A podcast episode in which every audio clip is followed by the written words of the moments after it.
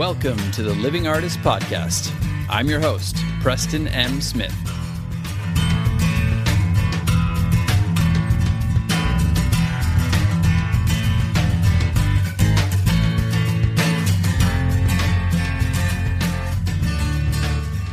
Hey everybody, welcome to the Living Artist Podcast.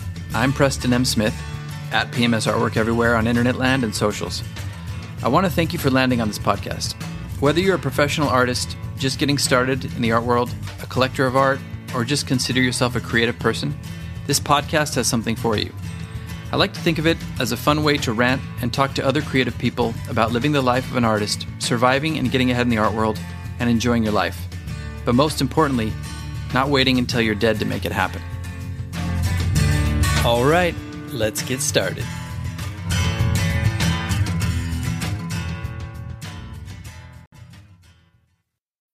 When you need mealtime inspiration, it's worth shopping Kroger, where you'll find over 30,000 mouthwatering choices that excite your inner foodie. And no matter what tasty choice you make, you'll enjoy our everyday low prices, plus extra ways to save, like digital coupons worth over $600 each week. You can also save up to $1 off per gallon at the pump with fuel points. More savings and more inspiring flavors make shopping Kroger worth it every time. Kroger, fresh for everyone. Fuel restrictions apply.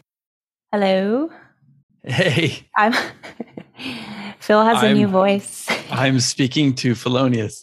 I love that. That's great. No, it's me. Hey, what's up, y'all? So I look up here. Oh, I mean, yeah, if you want the video. I don't know if that's a thing. I don't think it's just audio, right?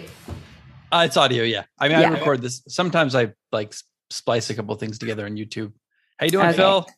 Can you hear me? Hey, doing well, man. How are you? Nice. Thanks for setting all this up. Oh, of course. Here, baby, just so that his voice doesn't come up in the mic. Putting me to shame with my studio. Woohoo! Oh, there you go. Oh, it sounds good. Yeah. Okay, you can turn him up right there. Okay. That's awesome. Phil, can I have you come over here and do some stuff for me too?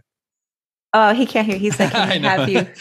He said, can he have you at his house to fix his stuff? Oh, sure. Yeah. Yeah, totally not a problem. Hilarious. How are you? Have a good podcast, guys. Yeah. All right. We're going to leave this in because it's fun. Okay. How are you? I'm doing great. How are you? I'm doing very well. You've been running around today? Oh, my God. Yeah. I literally just ran through the door. Oh, no. Okay. Well, if you need some time to breathe, it's fine. There you go. Get zen. We're good. Okay, awesome. That's actually probably better because sometimes when you have too much time to like think about an interview or something, it can go awry or you can get anxious. I know I do at least. Yeah, definitely. Yeah. And I'm like kind of an introvert. So I was like, oh my God, I'm going to have to talk to a person. Well, at least it's me. We know each other. Yeah. But I'm going to definitely get you to talk a little bit. So I wanted to start by just saying that we're going, obviously. I wanted to start by saying that I saw you at No Man's Land recently, which is an all women's or female identifying show at ShockBoxx, and you helped curate it and Gerarded it. So how was that experience for you? It was really good and really humbling in a lot of aspects. Just like, first of all, just being like asked to help plan and get the show together was really awesome because it kind of like just reiterated like how much I guess kind of respect that Mike and his community has like to even ask me to be a part of this. Oh, yeah. So that was really nice. And then just like seeing, it's like, it's different than going to a gallery and seeing the art that's selected, but to be a part of the art that's being selected is a totally different experience. Definitely. And it kind of just makes you like look at your own work and like how you can grow as an artist or what, I guess for lack of a better word, like what you're missing. There's just so much out there. So I don't know. It's just like, it was a really cool experience. A lot of powerful work. Yeah, definitely. It was really hard. Sorry, good. Oh, it was like kind of hard to pick which ones would be in the show, just because there was so many. Yeah, I know. And the show, I mean, it came together great. I was at the Zoom opening and at the in-person opening, but there was just like a really good energy at the show. I mean, I think it also helped that it was like the first show without masks. So everybody was like really kind of excited, but the work was amazing. And I know what you're saying. You almost go in there with like a sense of pride, right? Like you, not only is it just a show you're taking part of, but like you helped put this thing together, which is cool. Yeah, that's awesome. Yeah. Well, you and all the other ladies, I don't know if I can remember them off the top of my head. Amy, Christina, Drika, who am I missing? I honestly don't know. There were so many. All of us. I just all see the us as one. Ladies. Yeah. Yeah. That's awesome. Well, you did a great job. First, we're going to get it out of the way right up the top. Mm-hmm.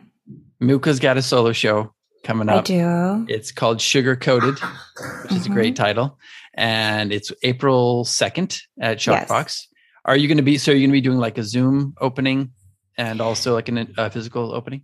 I need to talk to Mike about that. I would like to do a Zoom opening just because I feel like it gets the excitement flowing, and then like people come in and kind of like look at your art differently because they know the story behind it. But there's an aspect to my show that I would like for people to figure out on their own. And I don't know if having a Zoom opening prior to will spoil that. So okay. That might conflict. I'm not sure. Okay. Yeah, I'm a little Well, that's cool. I mean, I'm excited for it, but I wanted to talk to you because you've been very open about, you know, it's not always easy, right? It's kind of a struggle. Like, so I think a lot of people think, you got a solo show. It's just great. You just throw all your work together and put it up on the wall. Everybody comes and looks at it, but it's not always that easy. And you're doing all new work for the show, correct? Mm-hmm. Yes. And tell us a little bit about it. I mean, tell us about the struggles. I know a lot of other artists out there will find it cathartic. Yeah, it's definitely, it's a humbling experience. I think I severely underestimated what it means to have a solo show. Mm-hmm. It's a lot of work, not just like physically, like with your hand on a paintbrush, but it's a lot of work altogether. It's so exhausting. Thinking of concepts, thinking of how to portray what you really want to say, and just there's so much energy that goes into it too. Because I feel like a lot of people really, I feel, at least me, like I can feel when a painting was just painted versus when an artist really put their heart and soul into it. Yeah. And I'm really terrified that's gonna happen. Like I'm just like, I have to go all in on every single piece. And so I think I'm just like putting so much pressure on myself. Mm-hmm. So it's been fun, like learning how this whole process flows and how I'm growing as an artist in this process, but definitely very stressful, a lot of crying, a lot of breaks, a lot of talking with other artists, talking with Mike a lot, just like random frantic texts. Yeah. I'm like so glad he's a psychologist because that helps, right? Yeah. A lot of throwing things at Phil, you know. Yep. A lot of throwing, a lot of tantrums, lots of impromptu dates. Yeah. Just, it's been really tough, but I think it's a labor of love at the end, you know. I think it's really going to show in the end. Yeah. And I'm just trying to put my heart into it because I just keep saying like, well, let's just say like the day that the show opens and I still have nothing completed, like I feel just as long as there was emotion and like a tremendous effort into whatever is there, like it'll matter and I'll be proud of that, you know? Definitely. Well, that's cool. It's funny, like hearing you talk about it, it's one of those things where it's a delicate balance between kind of not getting in your own way, right? Mm-hmm. And then putting everything you have into it, because it's like sometimes we want to put so much of ourselves and whatever our experience is into the work, and if you get like too in your head about it, sometimes you can like block yourself. Did you find that happening? Yeah, and that's why I've been kind of just in talking to a lot of artists. Like I was talking to Theodosia about it. Theodosia Marchand, if you guys don't know who that is, she's another awesome ShockBoxx artist. just talking to her about like the process, because she's done her solo show and things before. But just like it's awesome. Like it's just a whole experience. Like people really band together, at least the ShockBoxx people, and kind of like lift you up and like telling you how to navigate it. So just like those conversations with you guys have really helped. Good. Kinda, yeah. Yeah. It's so important to have a community, because sometimes you can just feel like, I've done shows where it's just been like completely alone and you're just like, I don't know if people are going to show up to this at all. Like, you know, at least a good portion of like the ShockBoxx crew is going to show up. Mike's got a good community down there. And yeah, I'm just really excited. I'm excited for it. So keep us posted. What do you got now? It's 3 weeks. I think I have like 3 weeks. Yeah. And I have, I'm like 5% finished. So like, you're on pace. Yeah. I for ShockBoxx standards, I'm ahead of the game. Yeah, exactly. So. Well, it's funny too. It's like, I used to do theater and doing art, doing so many different shows. It's funny because it always just comes together, because it has to, it comes together at the last minute. Like you might have like a wet painting that you're hanging, but it'll all come together and it's going to be great. So we got that out of the way. That's the first thing. Woo. Woo. But everybody check out Sugar Coated, April 2nd at ShockBoxx. So Muka is a nickname, correct? Just to get this out of the way too. We both kind of have like a branded name that we use for our stuff. And this was a nickname that was given to you by your parents, I guess. Well, sort of. Why don't you tell us? Yeah. So Muka was, when I was a baby, my parents used to call me Muñeca, which means little doll in Spanish. And I have a brother who's older. He's a year and 10 months older than me. He couldn't say Muñeca, obviously. He was a baby. And so what would come out was Muka. And so that's what they started calling me, was like Muka. And when I decided to like go full time into art, there's a lot of different reasons, but one of the main reasons that I wanted to go under, I don't know, what's this name? Like, what's the fake name called? Like a... Oh, like a persona or... Like a pen name or something. Oh, yeah. Pen name or... Yeah. I wanted like a pen name for it because I had a lot of trauma in my past. And there was like one person in specific that I was like trying to not get found by. And so I was just like really insecure about like this new venture and kind of just traumatized from my past. And so I was like, I need to not put my actual name on this because I don't want it to be found or ridiculed or like, I want nothing to do with that. And so I was trying to think of like, what could I could do my initials, but then like, what if I get married and then that changes? And so I was trying to think of something permanent, but that also meant something. And so I just remembered the name Muka and I was like, well, that's it. Like it's meaningful and it sounds like my real name a little bit. My real name's Margarita. So yeah. Well, and also it's great because I read something that you said and you were kind of alluding to this, but it's almost like a callback to the younger artist inside too. Yeah. Which is great. I love that. Yeah. Yeah. I wanted to honor like my family in a little way too, because I mean, yeah, none of this would be possible without them. That's right. For sure. Yeah. So I know you're originally from Houston. And I had an ex-girlfriend who lived in Sugarland. Oh, okay. You know Sugarland? Yeah. It's a little suburb. Yeah, exactly. Yeah. That's like the only time I've ever been there. Seemed like a cool town. I think we should just go into your origin story. If you've listened to the podcast, we always talk about that. So you can start as early as you want and just take as long as you want. Okay. So, yeah, I'm from Houston, born and raised there. I moved out of my parents, like my childhood home, when I moved to LA, like 3 years ago. So I've only done one big move, and that's it. Oh, that's nice. But yeah, I had a great childhood. It was just my mom, my dad, and my brother. I grew up like pretty conservative just because like my parents are from Mexico. They're both immigrants and they're very Catholic in Mexico. Yes. And so we were raised like in that kind of Catholic, Mexican Catholic household. And my dad came over here when he was like 12 or something like that. So he, I guess, was kind of raised American. So like, there's like a different dynamic for like those people that where they're like immigrants, but they're kind of like younger immigrants. Yeah. So I don't know how to explain it, but like it was just a weird dynamic. Like we grew up in like a Mexican Catholic household, but like as Americans, mm-hmm. like it was really, it's a weird dynamic. So overall, just very traditional and very, very sheltered. Did you, you had like the Catholic bubble, I'm assuming? Yeah, I went to Catholic school. And I was an altar server, went to church every Sunday. Yeah, I did all of that. I had something similar, but I wasn't Catholic. But yeah, anyway. Yeah, it's just a very conservative family. Yeah, and so when I finally graduated from college, I was like 27.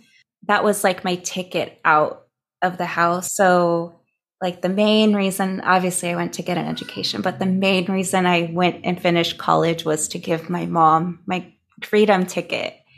And so you mean like they wanted you to get that done? Like that was your kind of rite of passage.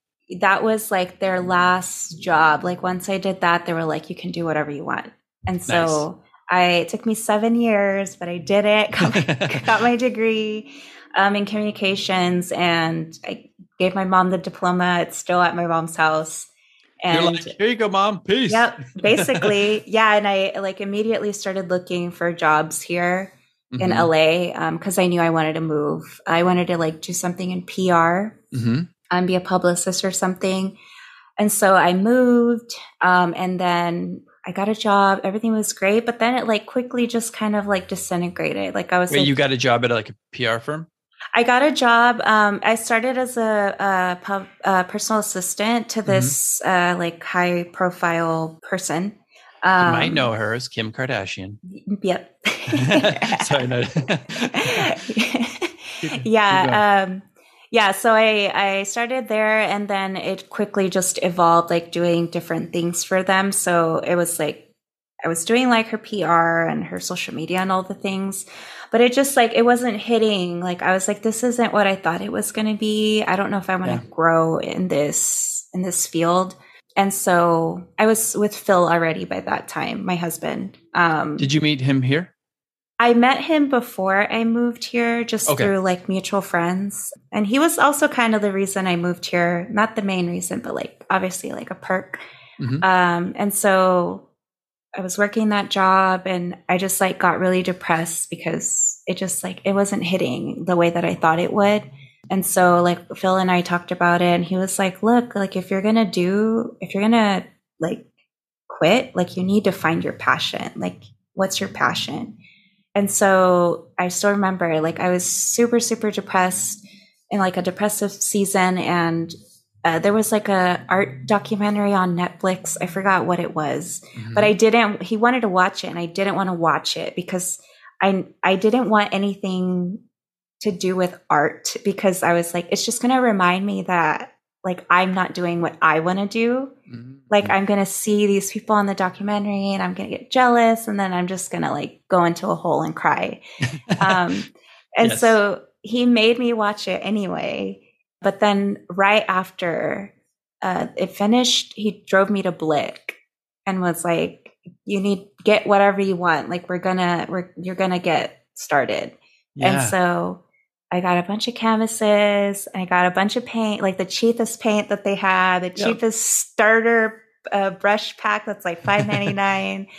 I only bought black and white paint too. Like that's how I started. Oh, cool. Yeah. And so we got home. He made me like a little corner at the house with like a cheap little like $12 Amazon easel. Yeah. The little flimsy easel. Mm-hmm, yeah. I have a photo of my little startup like studio on my Instagram. Oh, I love it. It's so funny. Yeah. And I just like started painting. And then finally, like I was like, this sucks. Like I was painting with just black and white just because I was like, oh, I need to master. I was making all these excuses. Like I need to master black and white before I can get into color. And I need to master the shading, and saying all these things to myself, mm-hmm. but it sucked. Like it's so embarrassing. Like all the stuff that I was trying to make, or like trying to make myself fit into. Mm-hmm. And so I went and finally like bought like some pink paint because I was like, this, I need pink paint. So I went and bought some pink paint, and I went and bought some, the most neon fluorescent spray paint that I could find, which was like this super fluorescent yellow. And I came home and I painted like a naked girl, like the body of a naked girl. And I like spray painted like a smiley face over her head. I've seen it. Yeah. That's like, that was like my first like painting. And I was like, oh shit, like this actually looks pretty good. Mm-hmm. And then Phil came home from work and I showed it to him and he was like, what the fuck? Like, that's awesome. And so since that moment, I was like, you know what? I think I can actually do this. Well, and it has something, the piece has something to say too. Yeah. Like, I don't know. It just like, it all came together. Like it had my own voice in it. Cause like my black and white stuff was so like trying to be derivative off of other people's stuff, or it was just like shitty abstract. Like it had no composition or anything to it. This like, just like it said me like in a way that I had never seen. Like I've done art all my life, but this just felt like something. And so like that night I started like, basically stalking all these galleries trying to see like who has art like mine. And I found ShockBoxx, and that was like right around the time I think they were doing the Love Hurts show. I still have it saved. I still have it saved on my like Instagram posts. And I was did like, a little Instagram stalking of you today, and went back and saw all that stuff. Oh, I gotta love a good Instagram stalk. Gotta get one out there sometimes, you know. Yeah. But I remember seeing you on one of those first shows. I don't know if that was the first one you spoke at, but I remember seeing your little, I think, was that the little corner you're talking about where you had your setup? No, this is like, nobody knows this. So like, we're getting the real deal. Okay. So yeah, I started stalking ShockBoxx. It wasn't that show that I applied to, but that's where I like got ShockBoxx got on my radar. I applied to the pandemic show, Don't Touch Your Face? Don't Touch Your Face. Yeah, that's the one that I applied to and got into, and that's how I started with ShockBoxx. But the background, like my little studio that was in my background on that first show, it was like my first show and all that. Yeah. I like went shopping for like a week and like converted our third bedroom into my studio. So I literally... Nice. Like painted that the piece that got into the show, I painted in that little shitty corner of our house, like on the floor with like the cat like walking all over it. And I was like, oh my God, I'm like in a gallery. Like I have to fit the part. So I like went and bought my little outfit and like did my hair, and I like turned the whole bedroom into my studio, hung all the art, and like it was totally staged. Like that was not until you make it, baby. Right? Yeah, that was not my studio at all. But I mean, it turned into my studio after that, because I was like, well, I'm not moving out now. Like you like manifested it. It was like, this is going to be what's happening. And you got in with the gallery. It's like everything you were going for happened.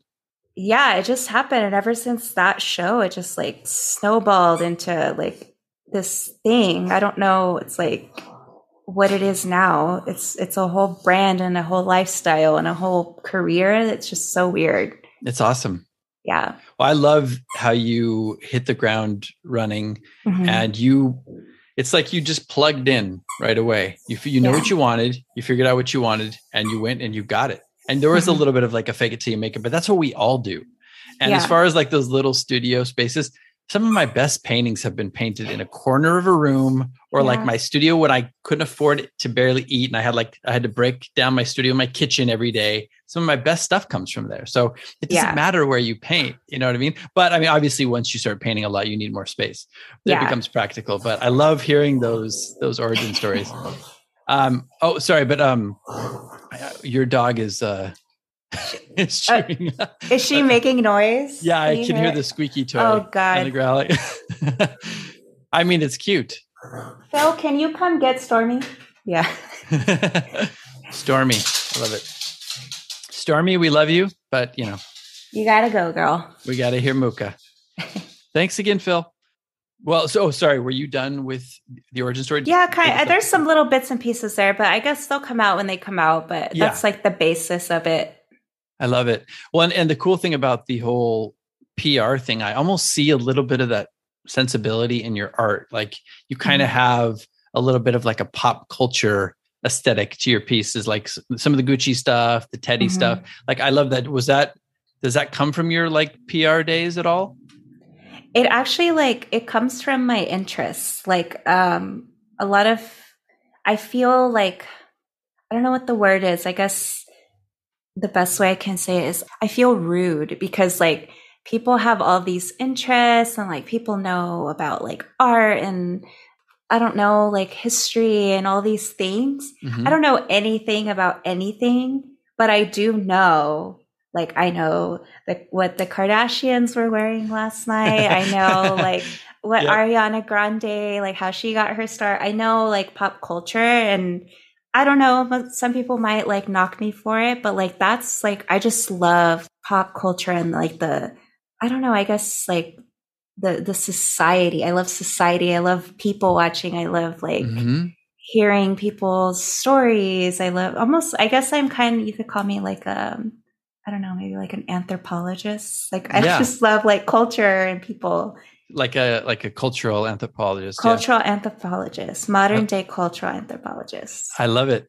Well, no, and it's cool because I mean, that is something like that is a passion. And it shows in your work and it's part of your style. And I think that's part of the reason why your work has like struck a chord with people and is selling because you kind of have your finger on the pulse, but it's also not, it's not just like, oh, you know, I'm painting a Gucci bag. You're painting a Gucci bag with some attitude. You know what I mean? You've got that style. Like you say, you call your work a little bit snarky, which I would say, that resonates with me. There's that element to it that takes it a little step further, which is accessible to not only the people who like Gucci, but also the people who kind of like, fuck Gucci. You know what I mean? So it kind of works for all that, which I love. Yeah. And like a big part of my art too, I think like we like messaged about this is like, a lot of it comes from me not feeling heard a lot of the time. And so my art is like so loud. And like a lot of the times it says what I'm thinking, but it's like rude. It's too rude to say, or I'm too intimidated to like express my opinion about it, which I think that's why people relate to it. Yeah. It's because like we're all thinking it, but no one's going to say it. And so like that's where Teddy Talks came from, that whole series I did, because I was like, nobody's going to say these things, but like, Teddy will say it. Teddy can say it. And he's cute enough to say it. He's cute and no one's going to like put him in jail for it or anything. Yeah, exactly. Yeah. I love that. I there's a little bit of a connection. I think you saw some of my old Teddy stuff, not Teddy stuff, but I called it like the little bear because I gave my wife this little bear when we first started dating many years ago. And it became a little bit of an alter ego for me. Like I painted this thing called like the little bear who lost his way. And it was like a bear with like a wine bottle and like little wine stains coming down the face. And I was like, but it was me, you know, I was like, that's who I am. I'm like, at this point in my life, I was like a little bit of a drunkard and I was portraying that. And then it went on, I did as like a series of 9, but yours is completely different than that. But I could completely understand where you're coming from, because it's almost like a little bit of an alter ego for you as well. Yeah, it's definitely an alter ego. Like, I think the whole Muka brand is also an alter ego. Like, just like looking at my Muka Instagram and my personal Instagram, like Margarita and Muka are two completely different people. Definitely. And it's like, I don't know how to explain it. Like, it's just, I'm able to live these two lives. It's almost like I don't know. It's just, I feel like I'm two different people. And it's like, it's really cool because like, it's such a blessing to be able to like live out these different parts of myself. And I think like Muka is definitely like, Margarita's very introverted and like reserved and polite and like, you know, the Catholic, like Mexican traditional person, but Muka is definitely like the little girl that couldn't say fuck. Yes. Yeah. Yes. I love it. Well, you've given yourself a platform to express yourself completely. And that's great. It's kind of like what all the old comedians did, you know, all the stand-ups, they would kind of develop a persona that allowed them to go out on stage and kind of be larger than life. It kind of reminds me of that a little bit with what you do. Yeah, that's cool. Well, Muka is also a fellow program artist. I wanted to talk to you about another program artist that you share a studio with, Christina Amrita. So how did that come about? How did you decide to share a studio? How's that going? Walk us through like a day in the life of the studio. Do you guys paint together or do you get like timeshare? These are all great questions. So it started out, I can't pinpoint how it started, but at some point we were just like both saying that we like wanted a studio space. And then Phil and I had to move. We were like in a 3-bedroom house and I had like the 3rd bedroom and I had like a backyard and all this space to spray paint and do all this stuff. Oh, and nice. We ended up moving to downtown LA. And so we're like in a high rise, like there's nowhere to paint. I can't spray paint in the house because it'll get into the hallway and stuff. Yeah. And so at that point, I really seriously started looking for a studio. And I remembered like Christina saying that she also was looking. And so I found this one place. I don't know. Is it smart to say where my studio is? You could just say the area, the general area. Okay, yeah. So there was a studio space in the Arts District, and it was a little bit out of my price range, but I was like, I think Christina and I can make this work. Yes. So I messaged her. We went to go see it, and like we were a little. It's still like a kind of a spend, you know, like LA, like real estate and stuff. So it was definitely going to be an adjustment for us, but we were just like, we can't like pass it up. Like this is it. And so. And it can like take you to the next level too. Yeah. We signed the lease and we were just like, this is our year. Like we're going to be art bad bitches. Like we're going to get this space and we're going to work and work and work. And we're going to sell art. And so, yeah, we did it. And like, it was really weird because like for the first like few months that we started, that we rented, our art was flying off the shelves. Like every week, like we would get texts like from Mike, like, oh, you guys sold. And like, it just really kind of reiterated like that we were on the right path. So yeah, but now it's like, we're still there. It's awesome. We've run into each other. We don't have like set schedules. We kind of just go when we feel like it. Mm-hmm. But I don't know, Christina and I just kind of bond, like we're just bonded at the soul for some, I don't know where that happened. We're from the same planet or something. Yeah. So we just kind of like get each other and like, I guess that works for our schedule too. 'Cause like when I'm there, she's not, when she's there, I'm not, it just happens. That's cool. I don't know why I envision you both in there, just like throwing paint at the canvas, but yeah, that's cool. I mean, it's nice also to have a little bit of that alone time to be able to create. Yeah. And like, I think we're like conscious of each other too. Like, I think like if I see her, like that she's at the studio, like if she's posting Instagrams and things, like I try like not to go just because I know what it's like to be in a flow. Yeah, and for sure. I don't want to disturb that. And I think it's the same for her. So that's why I've always kind of shied away from those, but I also kind of get jealous sometimes because I'm like, it's nice to have a little bit of a community where you are. Is it one of those things where you bump into other artists quite a bit? Do people like show up to your studio, knock on the door, or is it kind of everybody keeps to themselves? Everyone kind of keeps to themselves, but they do have like open art nights and stuff. So there is like a sense of community, but it's a pretty chill spot. That's cool. And there's actually like this pretty big name artist. I don't want to name them because I don't want people to find out where we are, but right. That came out of that studio, like just like a month before we moved in, that person moved out. And so it was just like really cool. Like, oh, we really are on the right path. Like there's like, we're right there. There's a good energy. Yeah. There. Yeah. That's awesome. That's cool. I know. I heard you talking to Debbie Corbell's been an old friend of mine. We've been like, we were with the same agent for a while. And she used to come into my work where I worked and we've known each other for a long time, but did you ever get a chance to hook her up with a space? Well, I gave her all the information. So it would be cool if she did end up at that space. They have a lot of like studios. There are different sizes. So it would be really cool to have a familiar face, another familiar face. Yeah. Yeah. She's great. And it's one of those, that's like a nightmare to have your studio space so established, and she has like big, heavy work. Yeah, and then just be like, "Oh, all right, they like lost their lease or whatever, or sold it, and they're like, you're out. Everybody's out." I also had another friend who was in the Tokyo Art Complex. You know, the one that caught on fire. Oh yeah. Yeah, she lost all of her work, her entire catalog of work. Yeah, it's like a nightmare. I know we might be talking about the same person, but I do also know a person that's kind of in our community that lost all her stuff. So that might be the same person. Oh, wow. Okay. Yeah. That's the nightmare. So yeah. You got married recently. I wanted to say congratulations about that. Thank you. So how was that? You did that during COVID, right? Yeah, we had to cancel, reschedule, replan, redo. So it was just kind of a nightmare to try to do the whole wedding, reception and all that stuff. So it wasn't the day that we were envisioning, but it definitely was the day that we needed.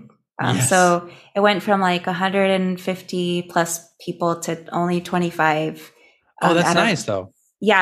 At a restaurant in Houston. And then to get our marriage license, you're supposed to go into the court, I don't know, a week before you get married. Mm-hmm. So we got married on Zoom because the courthouses were closed. Oh, really? Yeah. So I have a photo of us, officially getting married on the couch, at our house. Oh my God. I didn't realize they could do that. Yeah. I mean, I guess they had to, because it was right in the middle of COVID. So yeah. One of the only, couple things that were good about COVID was I didn't have to go into the DMV to get my license. You know what I mean? They just were all right, we'll just send it to you.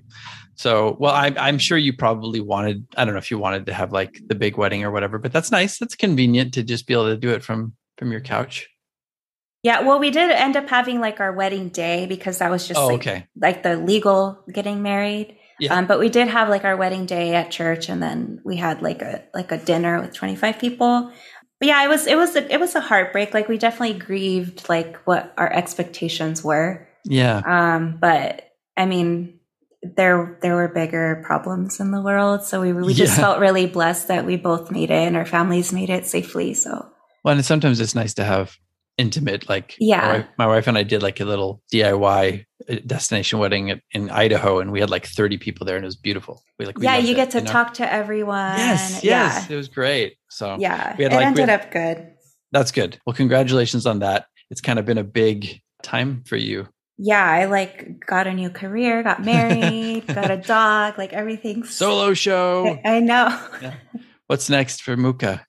Gucci sponsorship? Maybe? I would, I don't know how to do that, but I would love a collaboration. Hell yeah. Can I splatter some paint on a Louis bag or something? Yes. I think you can do it. I mean, you just got to kind of put it out there. You know what I mean? I think if you can get it out to enough people, somebody will see it. I think you would be great. I think it would be kind of a cool, irreverent way to get out the Gucci brand or something like that. Maybe it's not Gucci. Yeah.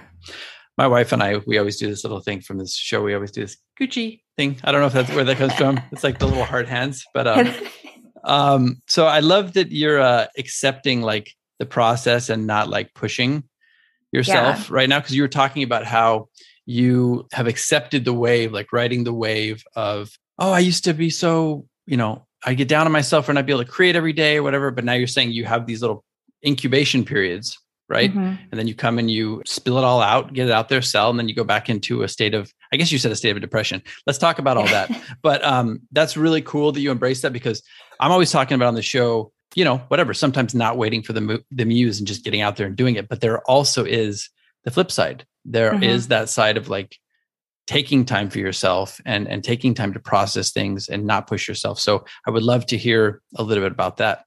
Yeah, I was actually listening to your podcast with Sarah Svetlana, and she put the nail, she hit the nail on the head when she was saying that she embraced these periods as kind of research, taking these moments and learning what is the universe trying to teach me in these moments? Obviously, I'm not meant to paint right now. Yeah, I'm learning something to better myself, which is only going to better my art and my outcome and my passions. For sure. So yeah, at first I used to really beat myself up about it.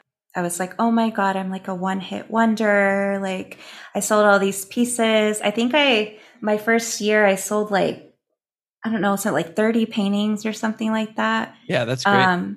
And it started like dying down because I wasn't like putting out new work. And like, mm-hmm. I'm sure all artists know, like there's an algorithm to selling your work online. Yeah. You have to stay on top of the algorithm and stay relevant. I know it very well. Yeah. So I wasn't putting out any new work. So I wasn't getting put in front of anyone. So my sales slowed down, and I wasn't feeling creative. And I got like, I'm just like a depressive person. Like I've always had depression, anxiety. And so I just got like into this really depressive season, and yeah, just beat myself up about it. And finally, like I just kind of learned, like I think this is just how I create. Like I tried to force myself to go into the studio and paint things, but it was all shit. Like it didn't say anything. It was just brushstrokes. It was frustration. Like it wasn't working for me. And so I was like, I'm not that type of person like that can just like paint myself through a creative block. Yeah. I just have to kind of like be depressed and on the couch for however long it takes. And yeah, I rode that wave. And then finally, like, I feel like in the new year, I don't know what happened. Something happened where I was like, okay, it's done. Like you've learned what you needed to learn. Welcome. You've absorbed all the information. Yeah. And like from one day to the other, I think you can even tell like on my Instagram, like from like, it's like January 1st, it's like post, like all the time, like every day, because I just woke up. And I think like a big part of that was accepting that art, for me, at least, needs to come from a place of wanting to do it. Mm-hmm. And not having to do it, like not putting the pressure on myself of like, this is your career. You're an artist. You have to work 9 to 5 every day and paint, or else you're like a lazy, like stay at home wife, basically. Yeah. No, I think that's absolutely correct. For me, I found a little bit of like a patchwork that works for me because I do rely so much on my sales too. And I mean, I know you do as well, but like for me, it's one of those things where I found, and maybe this is not healthy, but for me, it just works. And I think that's what it is. It's like, whatever the fuck works for you is what you do, right? So for me, it's like, I get so much of my worth. Like if I don't create for like 3 days straight, I will go into a depressive state and I will like not come out of it, and I'll have anxiety. And I also suffer from those, but in a different way. Like when I actually get out there and start painting, and then I create something that I'm really like, if it's crap, I will feel even worse.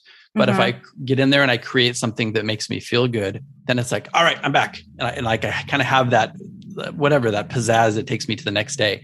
So it's weird. Like it's just whatever works for you, that works. And I think it's great for people and all the artists out there to hear that there's no one size fits all approach, right? Yeah.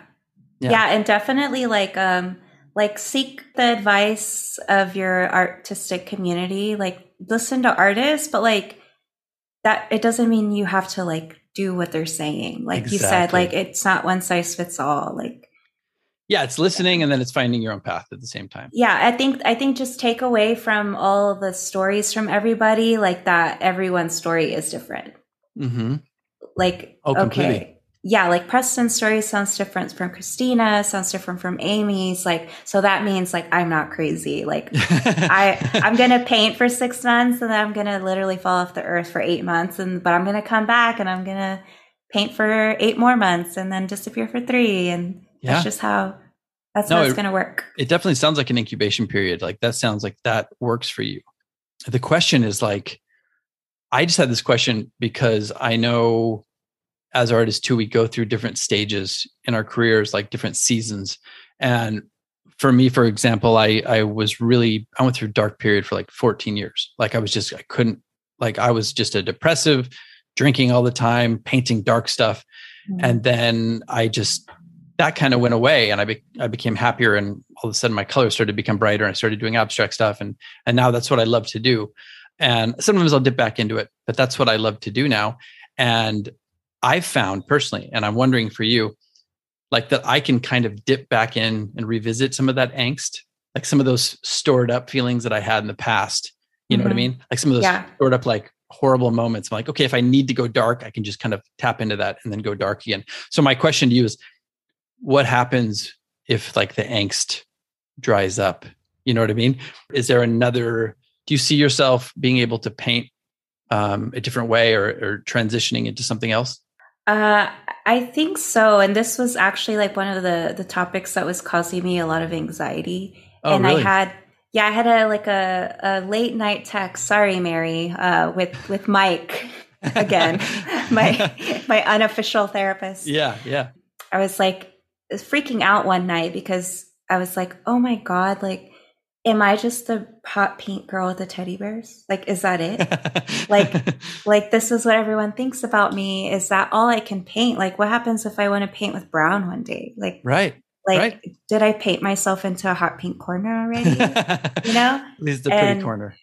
Yeah. And I've just kind of learned, like, it doesn't fucking matter. No one gives a shit. Yeah. Like, you're right. They're going to absorb what you put out there. So one day I might come out with a completely like brown and beige abstract. Yeah. And that's just it. Like, you got to paint for yourself and not for other people. And also what I've realized, like with my sales, like the pattern that I found is when I'm painting and I'm like, oh, let me paint something that I know people will want. Those are still in my storage unit. Like, no one's bought those. Yep. People buy the stuff that you just paint for yourself and that you like just 100% threw up on a canvas. Absolutely right. It's almost like that when that critic comes out and says, oh, you should do this, you know, oh, you need to do this a little more. I know that's a dead painting, like right there. Like, it's always when you're in that flow state and you're like, yes, this is it. This is it. You're like dancing in the studio, you're feeling it. Those are the ones that sell. Yeah. And so that's to kind of answer your question, I like go off track too. Like, no, that's good. I think that's where my head's at with that question is like, it doesn't matter. I don't really care if I run out of that angst because something will come out and whatever that is, that's going to be what it is. That is that's like the answer I wanted to hear because we do it. Like we have seasons as artists. And sometimes that's like, you have the incubation period. Sometimes that's a sale season. Like I know once you start selling well, when that kind of dries up, those are moments too, where you start to get like, oh my God, am I not painting well? And is my art not good enough? You know what I mean? Like, and then you start getting so into that, like, oh, I gotta sell. But it's another way to bring yourself back to like, okay, I got to just get refocused on what I'm doing, why I do this in the first place, which is for me, for you, you know, for all of us. Mm-hmm. That's why we should be creating art. It should always be for us first. Yeah. And it's definitely, it's been a big learning curve, like just with myself as a person, because like it almost, when I was going through my big selling like period, it was like, it became like an addiction. Like, yeah. Yeah, was like the dopamine hit. Like every time Mike would message me, like, "Oh, ding, another one, another sale, yeah. Another one," and like if I didn't Gucci. If I didn't see like Mike's name pop up on my phone, if it didn't say Mike Collins, I was like, like, oh, like what's happening? Like, and I would like suffer like withdrawal symptoms, you know, and then that would like just spearhead the whole like, oh, I'm a one-hit wonder, I suck, I'm not gonna paint. And yeah, I had to kind of like learn how to cope with the success of being an artist too, because that will kill you, like, for sure. Yeah. And it's lonely at the top, you know. People when you start selling well, people kind of like, I don't know, you get a little bit, you get some love, but you also get some haters, and you get some like, oh, a lot of rationalization. Oh, well, she's just the girl who paints pink, whatever, teddy bears and stuff like that. They kind of reduce you to something that makes sense in their mind. It's like a shortcut to thinking, you know, and then that can also be damaging. So it's like part of being an artist is living with the highs and understanding the lows and just kind of taking them in stride, you know? Yeah. So, but I'm like, I see you selling and I see you going through that too. And I just feel excited for you when you sell. So you got a supporter in me, Muka. Yeah. And likewise, I get like so excited when I see your little red dot pose. I'm like, yes, another one. And I like, it's like a healthy competition, because every time I see you, I'm like, okay, my turn. Like, I know when I started seeing you selling a lot, I was like, oh, okay. Yeah. All right, Muka, I see you. No, that's great. I mean, it's because we all go through that. Like, I remember when I first started getting online, I would see this one person, this one artist, and I was like, he's just us. Yeah, we just reduce it. I was doing that. And when I started to learn to appreciate that and like see it as a rising tide lifts all boats, and like, oh, this is something that I can do. Like this, his success is an example of what I could possibly do. Once I started seeing that and adopting that mindset, everything just kind of got better. Yeah. We shouldn't be fighting against each other, you know? Yeah. Just like stay in your lane. Yes. And you're going to be fine. Like anytime I try to get more derivative, or I try to do it like them, or I try to, you know, like be someone I'm not at an art opening so I can engage different people. Like it doesn't work. Yeah. Yeah. Yeah. 100%. I love it. I think you're in the right headspace. So that's good to hear. Social media, since we're kind of like on this topic. Mm-hmm.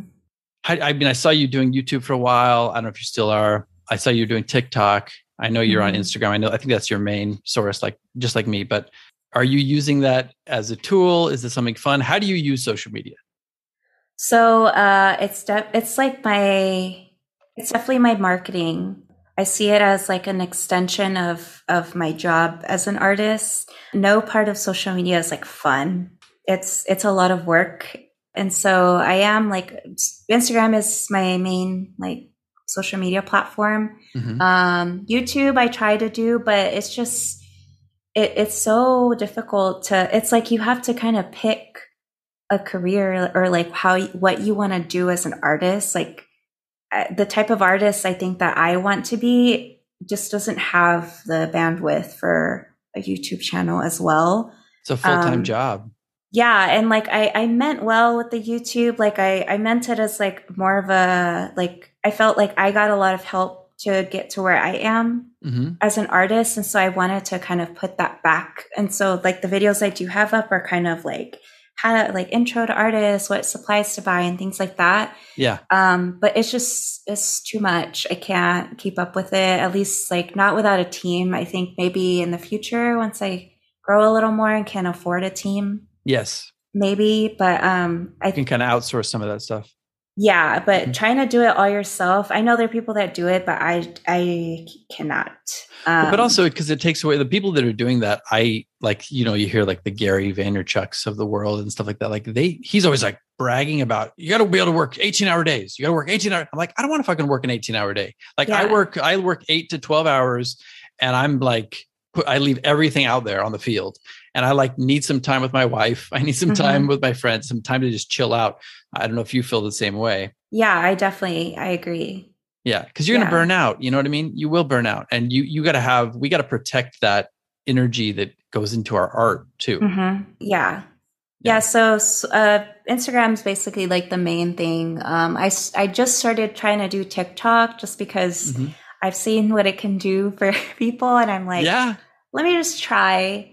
So I don't know. I'm just kind of throwing spaghetti at the wall at this point with social media, but Instagram for sure. So how long have you been doing TikTok? A few months. Okay. It has. Yeah. And it's not like steady. Like I don't think it's going to take me anywhere because you have to be consistent. Again, like a lot of people knock influencers and content creators, but it's a job. Like it is a job. I can't. It's almost like being, you know, head of marketing for yourself.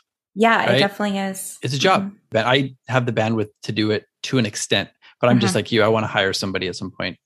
You know? And like you're already doing way more than I ever could. Like with your podcast, I'm just like, God, like how does Preston, like it's hard. Yeah.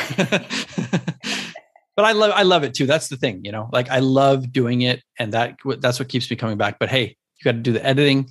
You got to do the marketing. You got to do all the polishing. Yeah. So it's tough. Yeah. Yeah. But anyway, I love to see you trying stuff on these different platforms and TikTok and Instagram. I do have one important question.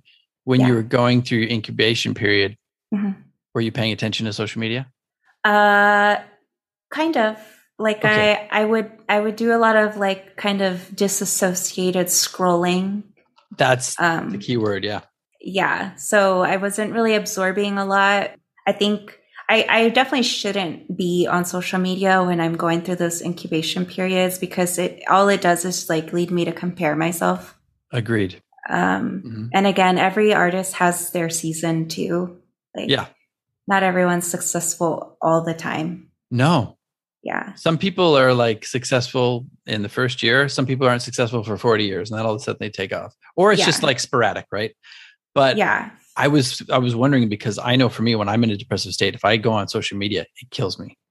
And I was just hoping you weren't going on there and like letting that get into your, into your psyche. So that's good. It sounds like you got a healthy approach to everything. Artsy has been very good to you.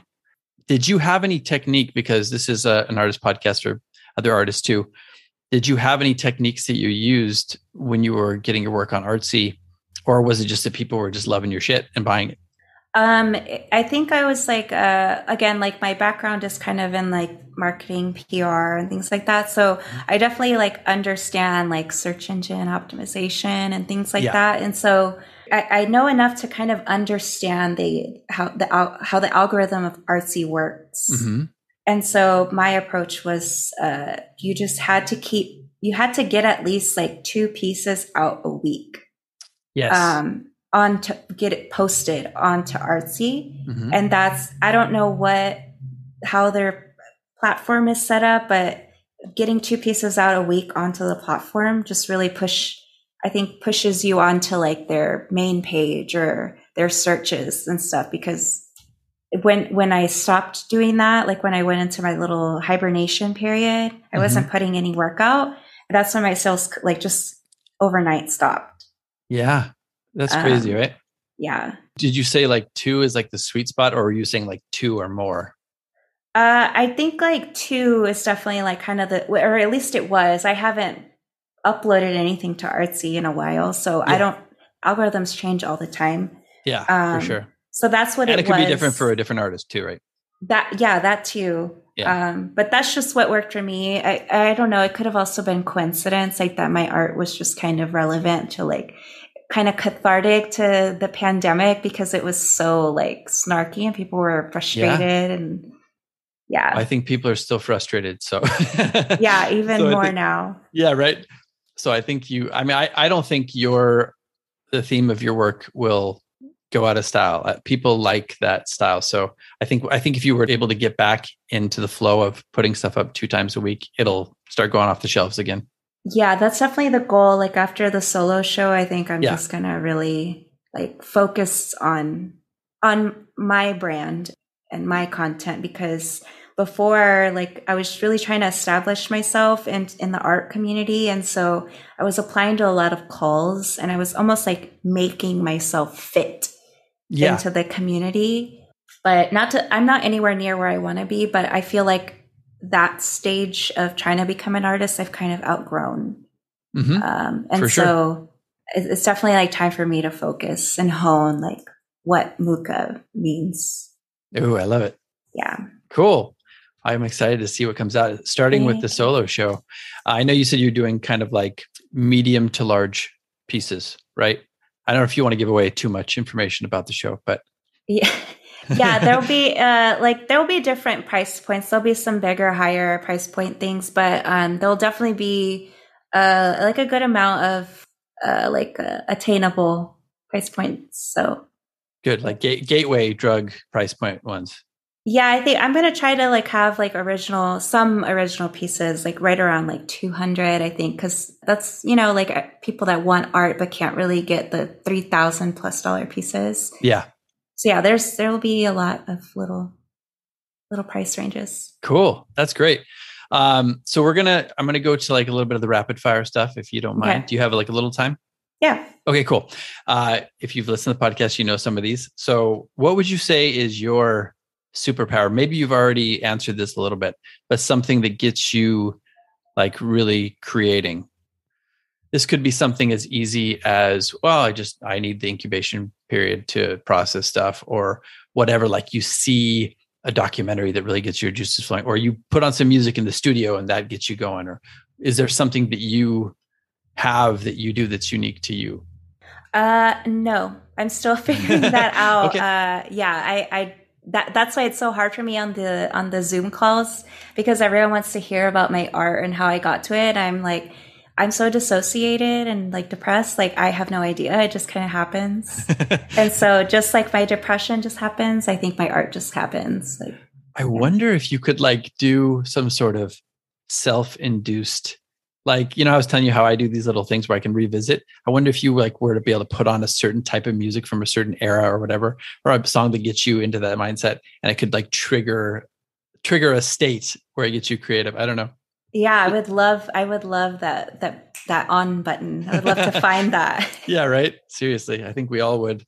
Okay, well, that's cool. So that's fine. I love it. I love the honest answer. What about, this one I get pushed back on a lot. Biggest failures. I don't mean it in like, oh my God, you failed. I mean like something that you did that didn't work out and you learned something from it, or it propelled you in a new direction.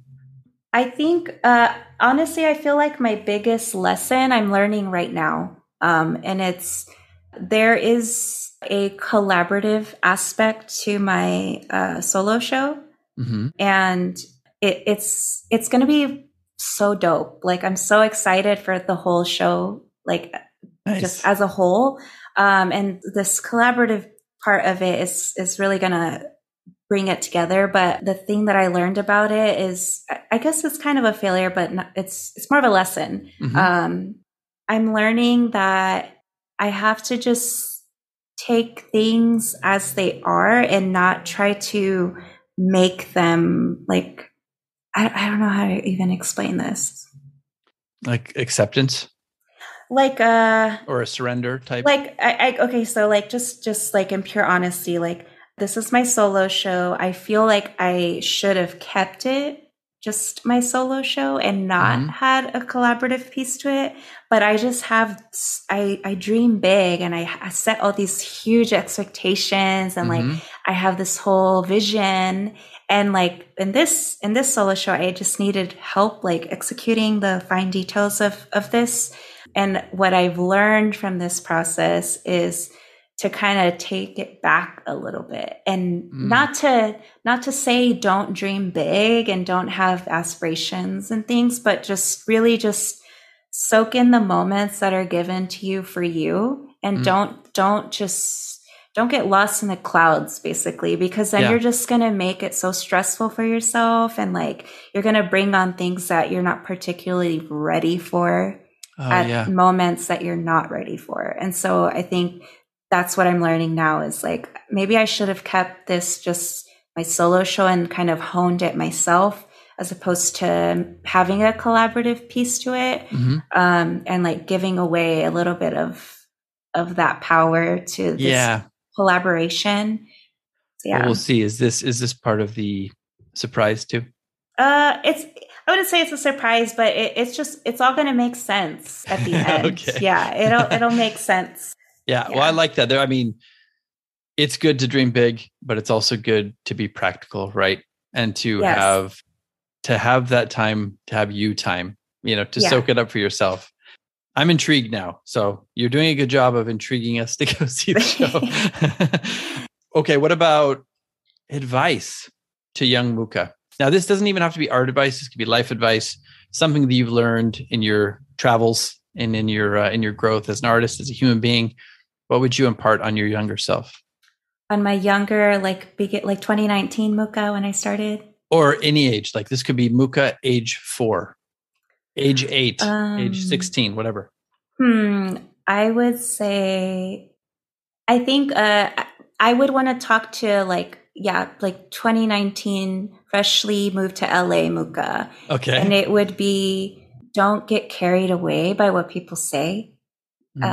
This is speaking to like LA people, LA artists. Yes. There's going to be a lot of people that name drop and gallery drop and say all these things. And you're going to get caught up in that. Don't stay humble, stay focused, and don't pay attention. It's all noise. It's all noise. Yeah. I love that answer. Yeah, you're going to get yourself into some pickles if you get carried away with all of that.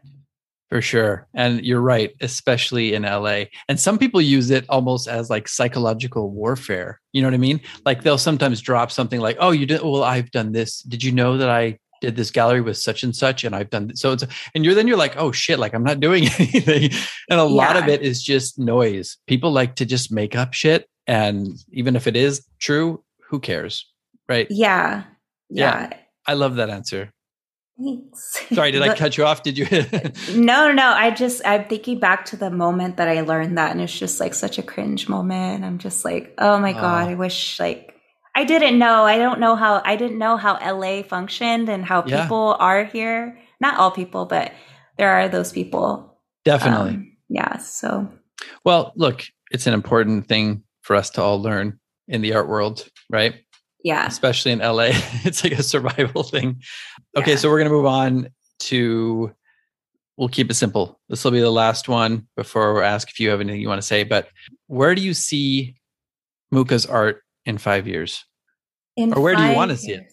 I would love, like we kind of touched on it earlier. Like I want to get like, start kind of collaborating with brands and like kind of making like, luxury more relatable to like millennials and Gen X and just, you know, like the normal people. I feel like it's so like high fashion and things like that. But like, I would love like a Chanel bag that said, fuck it on it or something, you know? So like, I don't know if that will ever happen, but I would love to see that happen. I think you could do it. Yeah. 100%. Like it's just about connecting the dots and it's there. You're there. You have the right aesthetic with your work and the right mindset. So I love it. And I hope that happens for you. Thank you. Well, first of all, where can people find you online? Online on all platforms. It's at Art by Muka, same as my website, www.artbymuka.com. Awesome. And I love your website, by the way. Oh, thank you. Yeah. I just got a little facelift. Oh yeah. It's cool. I love how you have the kind of preview for the show, a little like teaser trailer. Yeah. Everybody, if you don't know what we're talking about, I'm not going to explain it. You have to go check it out. Go check it out. Artbymuka.com, correct? Yes. Okay, cool. And is there anything that you want to say, plug, talk about at the end? Like, you feel like we didn't cover something, or do you feel pretty good about where we are? No, I feel pretty good about where we are. Just like, I wanted to say thank you for having me. I felt like, oh my God, it was such a, like a little like cloud moment when you just like pulled me aside and were like, do you want to be on my podcast? And I was like, oh my God, I've made it. Like I've made it. You made it. That's right. I've made it. I'm on the podcast. Oh, I love that. That's such a cool story. I love that. Well, I think it was one of those things where I've always wanted to have you on the podcast and I was waiting for the perfect moment. And I was like, this is the perfect moment. I just knew right in the moment. I was like, here's Muka. She's standing at the gallery. You know, she's talking to people. She's schmoozing with some people. She curated the show. I'm going to pull her aside and ask her. And, you know, there's a part of me that was like thinking you were going to go, no, I don't want to do the podcast. Oh my God. Your podcast is actually like the key of what got me to apply to ShockBoxx. You did that podcast with Mike. Yeah. Oh, that's awesome. I feel like this podcast was about Mike. I keep talking about him. But Mike's got his fingers in all the pies, you know? Yeah. I listened to that podcast with you and him. And it really just kind of like, I was like, oh yeah, I'm going to fit here. And so ever since then, I was like, oh my God, like one day I'm going to be on Preston's podcast too. And someone's going to listen to me and they're going to apply. And hell yeah. And you're going to inspire other people. Yeah. I love it. It's like a full circle moment. Yeah, it's definitely a full circle moment. So thank you. Cool. Way to end on like a super fun high note. Yeah. So check out Muka's work. Check out her solo show. April 2nd, Sugar Coated is the name. And it is it'll be like 6 to 9, right? Yeah, 6 to 9. Mm-hmm. Okay, cool. Well, it's been awesome to have you on. Awesome. Thank you, Preston. Stick around for a second because I want to ask you a couple things off mic. But thanks for coming on. Thank you. Bye. Bye. This has been The Living Artist Podcast. Thank you so much for listening. I just want you to know that I appreciate you being here, and I'm grateful to be in your ears. Your art and creative life on this planet is meaningful, so thank you for sharing it with me. If you like this podcast, whatever platform you're listening to it on, please subscribe and share it with your friends. You can also leave me a positive review to show your support. This helps me to reach more people with the algorithmic magic and keep the show going strong. If you want to see more of what I do and check out the art that I create, you can visit my website at www.pmsartwork.com or follow me on social media everywhere at PMS Artwork. That's it for now. See you back here next time.